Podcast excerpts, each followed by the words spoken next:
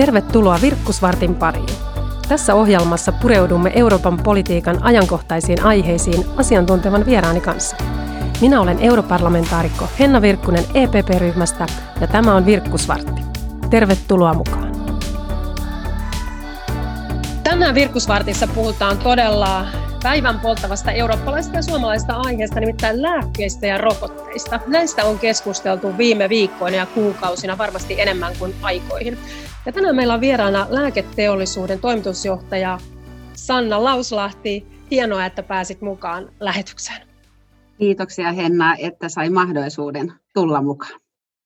Todellakin, Sanna, tänä keväänä on todella paljon puhuttu lääkkeistä ja rokotteista ja on nähty aika eh, erikoinen tilannekin, kun Suomessa ihan ensimmäisiä lainsäädäntöjä, mikä valmiuslain nojalla annettiin tai päätös oli päätös siitä, että lääkkeiden hamstrausta haluttiin estää. Ja toisaalta Euroopassa oli isot liikkuvuusrajoitukset voimassa, jotka aiheutti pitkiä jonoja kuljetuksiin ja lääkkeiden saatavuudessa oli tästäkin syystä vaikeuksia. Kuinka hyvin Suomessa oli varauduttu tämän tyyppiseen tilanteeseen?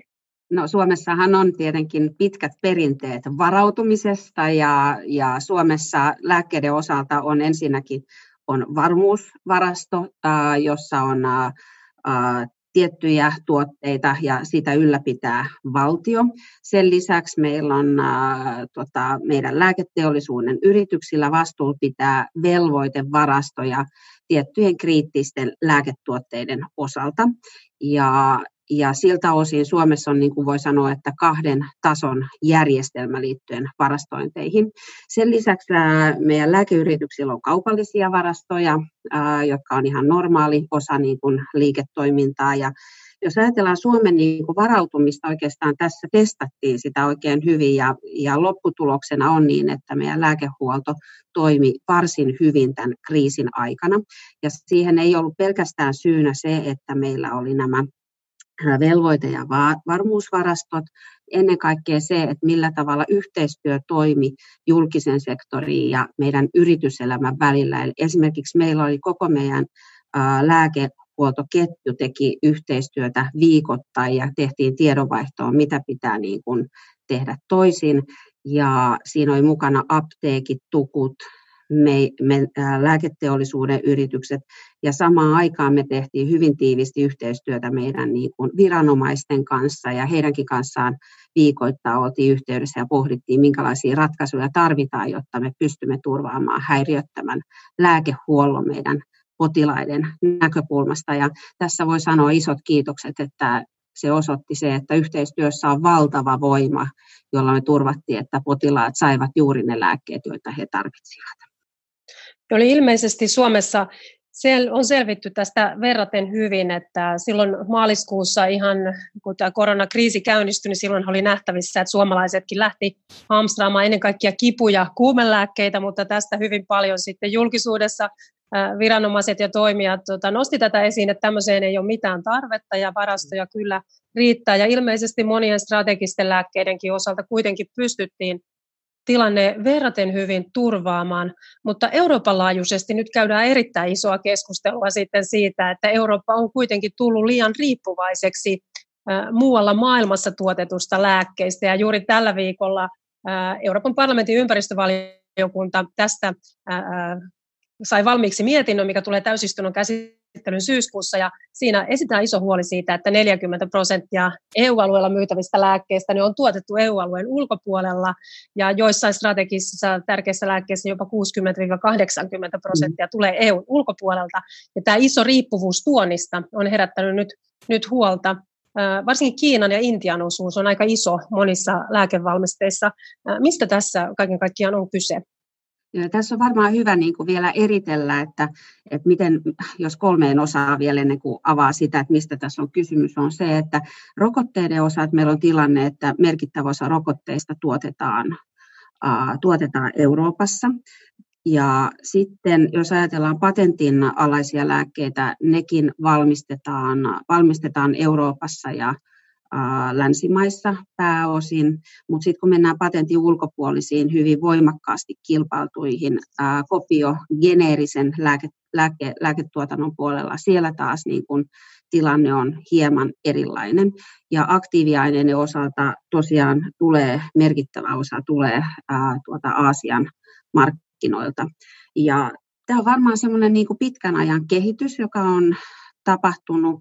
Aa, jos me otetaan vaikka tämä geneerinen, jossa on kova kilpailu, niin varmastikin siellä on niin kuin taloudelliset kysymykset, että missä, mistä pystytään raaka-aineet ja tuotanto tekemään niin kuin taloudellisesti niin kuin järkevimmin ehdoin, mutta tässä kohdin on hyvä, että Euroopassa on herätty siihen, että myös niin kuin Euroopan pitää niin kuin ryhdistäytyä siinä, että pystytään houkuttelemaan Eurooppaan takaisin lääketeollisuutta, koska kyse on kuitenkin ihmisten näkökulmasta kriittisistä tuotteista ja siltä osin on perusteltua, että Eurooppa olisi nykyistä vahvempi lääketeollisuuskontinentti. Kyllä jo, että tämä koronakriisi on hyvin paljon vaikuttanut nyt tähän ajatukseen ylipäätään niin kuin huoltovarmuudesta ja tämmöisestä globaaleista tuotantoketjuista, ja se näkyy eurooppalaisessa mm. oikeastaan kaikessa teollisuuspolitiikassa tällä hetkellä hyvin vahvasti, että on havahduttu siihen, että ollaan todella riippuvaisia monesti globaalista tuonnista ja nyt koronakriisin aikana, kun siinä on tapahtunut näitä sakkauksia, niin se on aiheuttanut isoja ongelmia ja nyt todellakin myös lääketeollisuudesta entistä isompi osa sekä tutkimuksesta ja tuotekehityksestä että myös mm. tuotannosta haluttaisiin takaisin Eurooppaan. Kuinka realistisena pidät sitä? Se riippuu ihan minkälaisiin toimia. Otetaan vaikka eurooppalainen lääkepolitiikka, jota lähdetään, lääkestrategia, jota lähdetään tekemään, että tehdäänkö siitä sellainen, että se on niin kuin, Eurooppaan tuotantoja ja tutkimuksia vetävä vai pois poissulkeva. Eli siinä on hyvin vahvasti myös se, että minkälaisia toimia tehdään siellä lääkepolitiikan puolella. Se, mikä on hyvä, että teollisuuspolitiikan puolella herättiin jo ennen koronakriisiä siihen, että pitää saada lääketeollisuutta lisää Eurooppaa ja tutkimusta. Ja jos ajatellaan niin kuin lääketeollisuuden merkitystä ja mielenkiintoa, niin miksi se olisi niin kuin myöskin järkevää tehdä, on se, että otetaan tutkimusnäkökulmasta, että meillä on tällä hetkellä globaalisti lääketeollis- tutkivan lääketeollisuuden investoinnit 179 miljardia dollaria globaalisti. Ja Eurooppa, Euroopan osuus on 36,2 miljardia. Ja tämä onkin pohdinnan kysymys, että millä tavalla voidaan niin kuin nostattaa sitä Euroopan osuutta nykyisestään. Mutta se edellyttää sitä, että meillä on vahvat tutkimusinfrastruktuurit, se edellyttää sitä, että meillä on myöskin innovaatiomyönteisyyttä, eli halutaan ottaa uusia tuotteita käyttöön. Se edellyttää myös sitä, että meillä on osaajia, niitä tutkijoita, ja sairaaloissa lähdetään ihan sinne arkitasolle, on se mikä tahansa maa, niin että sieltä löytyy myös ne edellytykset siellä terveydenhuollon yksiköissä tehdä tutkimusta.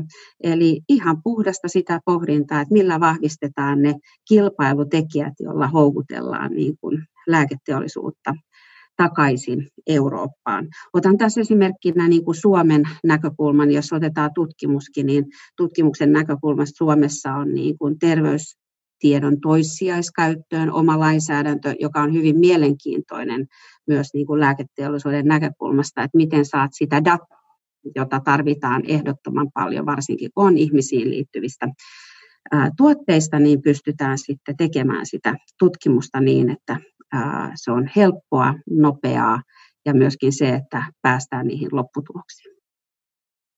Eli lääketeollisuuden toimitusjohtaja Sanna Lauslahti näissä tavoitteissa, mitä nyt kovasti nostetaan esiin, että enemmän tutkimusta, tuotekehitystä, lääkkeiden tuotantoa takaisin Eurooppaan, niin tämä ei ole mikään ihan hetkessä tapahtuva asia, vaan mm. täytyy todellakin rahoitus sinne tutkimukseen ja tuotekehitykseen ja koko mm. tämä innovaatioympäristö tarkastella tästä näkökulmasta. Tuossa viittasitkin jo siihen, että nyt Euroopan unionisteina on valmistelussa juuri oma lääkestrategia, jossa mm. tavoitteena on ottaa nyt opu, opiksi tästä koronaviruspandemiasta ja varmistaa lääkkeiden saatavuus ja kohtuuhintaisuus, tukea juuri näitä mainitsemisi innovaatioita ja digitalisaatiota mm. ja vähentää myös lääkkeiden saatavuushäiriöitä. Mitkä Suomen lääketeollisuuden odotukset on nyt tälle valmistelussa olevalle eurooppalaiselle strategialle? Mitä ajattelette, että siinä pitäisi nyt ratkaista ja mitä ei ainakaan kannattaisi siinä nyt yrittää? Oikeastaan näkisin, että nämä, jos lähdetään ihan näistä tavoitteista, niin nämä tavoitteet on erittäin hyviä.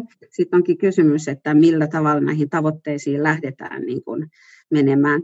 Ja yksi, mikä on meidän niin kuin toimialan näkökulmasta tosi tärkeä on se, että meidän niin kuin IP-oikeuksien osalta halutaan, että niitä ei lähdetä niin kuin heikentämään. Että eli patenttioikeuksista. Eli patent, patenttioikeuksista kysymys, että kun tuotteen kehittämiseen menee noin 12 vuotta ennen kuin se on siellä markkinoilla turvallisena niin kuin vaikuttavana tuotteena, niin se vaatii aika isoja investointeja lääkeyrityksiltä, että noin pari, parikin miljardia saattaa mennä yhteen tuotteeseen ennen kuin, ennen kuin se on sitten niin kuin saatu valmiiksi sinne meidän potilaiden käytettäväksi. Ja meidän niin kuin näillä rahoilla, joita sitten tulee sieltä, voi sanoa takaisinpäin, niin niillä rahoitetaan taas takaisin sitä uutta tutkimusta ja uusien hoitojen niin kuin löytämistä. Että meidän yrityksillä saattaa olla 15, jopa 25 prosenttia liikevaihdosta menee tutkimukseen ja innovaatioihin, ja se oikeastaan nostaa juuri sen tärkeyden, että ne patenttioikeudet on erittäin tärkeitä, koska niillä myös varmistetaan niiden uusien lääkehoitojen syntyminen tulevaisuudessa, että se on se kannustinjärjestelmä. Se on ehkä semmoinen niin oleellinen kysymys Euroopalle, että pidetään huolta niistä patenttioikeuksista. Eli sen, sen nostat nyt yhdeksi tärkeimmäksi asiaksi tuossa valmistelussa olevassa strategiassa. Viittasit Sanna Lauslahti siihen, että todellakin lääkkeiden osalta noin 12 vuotta menee tähän tutkimukseen ja tuotekehitykseen ennen kuin lääke on markkinoilla.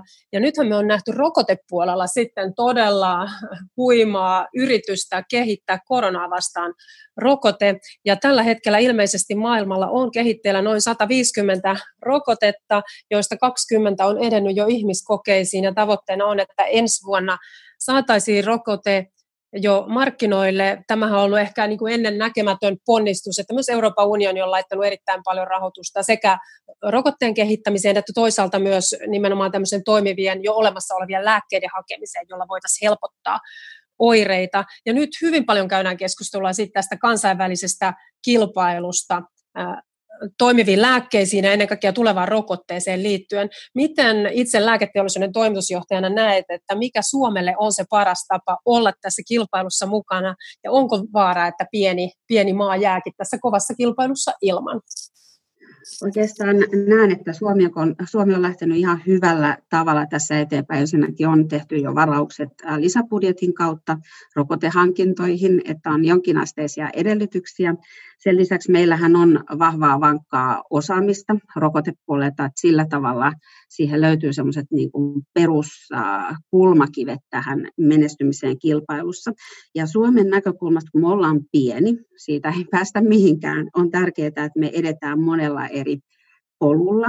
On hyvä, että me ollaan mukana siellä Euroopan tason hankinnoissa. On erittäin hyvä, että Euroopassa on yhte, yhteisesti niin kuin myös tämän, tältä osin niin kuin toimia. Sen lisäksi on hyvä myöskin katsoa, että miten voidaan olla vaikka WHO-puolella aktiivisia, ja toisaalta on hyvä myöskin katsoa, että mitä onko tilanne se, että katsotaan myöskin niitä kahdenkeskisiä neuvotteluita, että pienen Suomen on hyvä olla niin kuin kaikilla keinoilla ja instrumenteilla mukana siinä varmistamassa, että rokotteita saadaan pienen maan kansan käyttöön. Näin. Kiitos lääketeollisuuden toimitusjohtaja Sanna Lauslahti näistä arvioista. Eli vaikka aika rauhallisella mielellä voidaan nyt suomalaiset olla sekä meidän lääkkeiden että rokotteiden osalta. Eli tähän asti on saatu toimimaan hyvin lääkkeiden saatavuus ja edelleenkin nyt on tehtävä sitten töitä sen eteen, että Euroopassa kaiken kaikkiaan ymmärretään riittävästi investoida alan tutkimuksia ja tuotekehitykseen ja varmistaa se, että meillä lääkkeiden saatavuus on hyvällä mallilla myös tulevaisuudessa ja kun koronarokote saadaan aikaan, niin myös eurooppalaiset sitten saavat sen mahdollisimman nopeasti käyttöön. Kiitos Sanna Lauslahti. Tämä oli Virkku Svartti ja minä olen europarlamentaarikko Henna Virkku.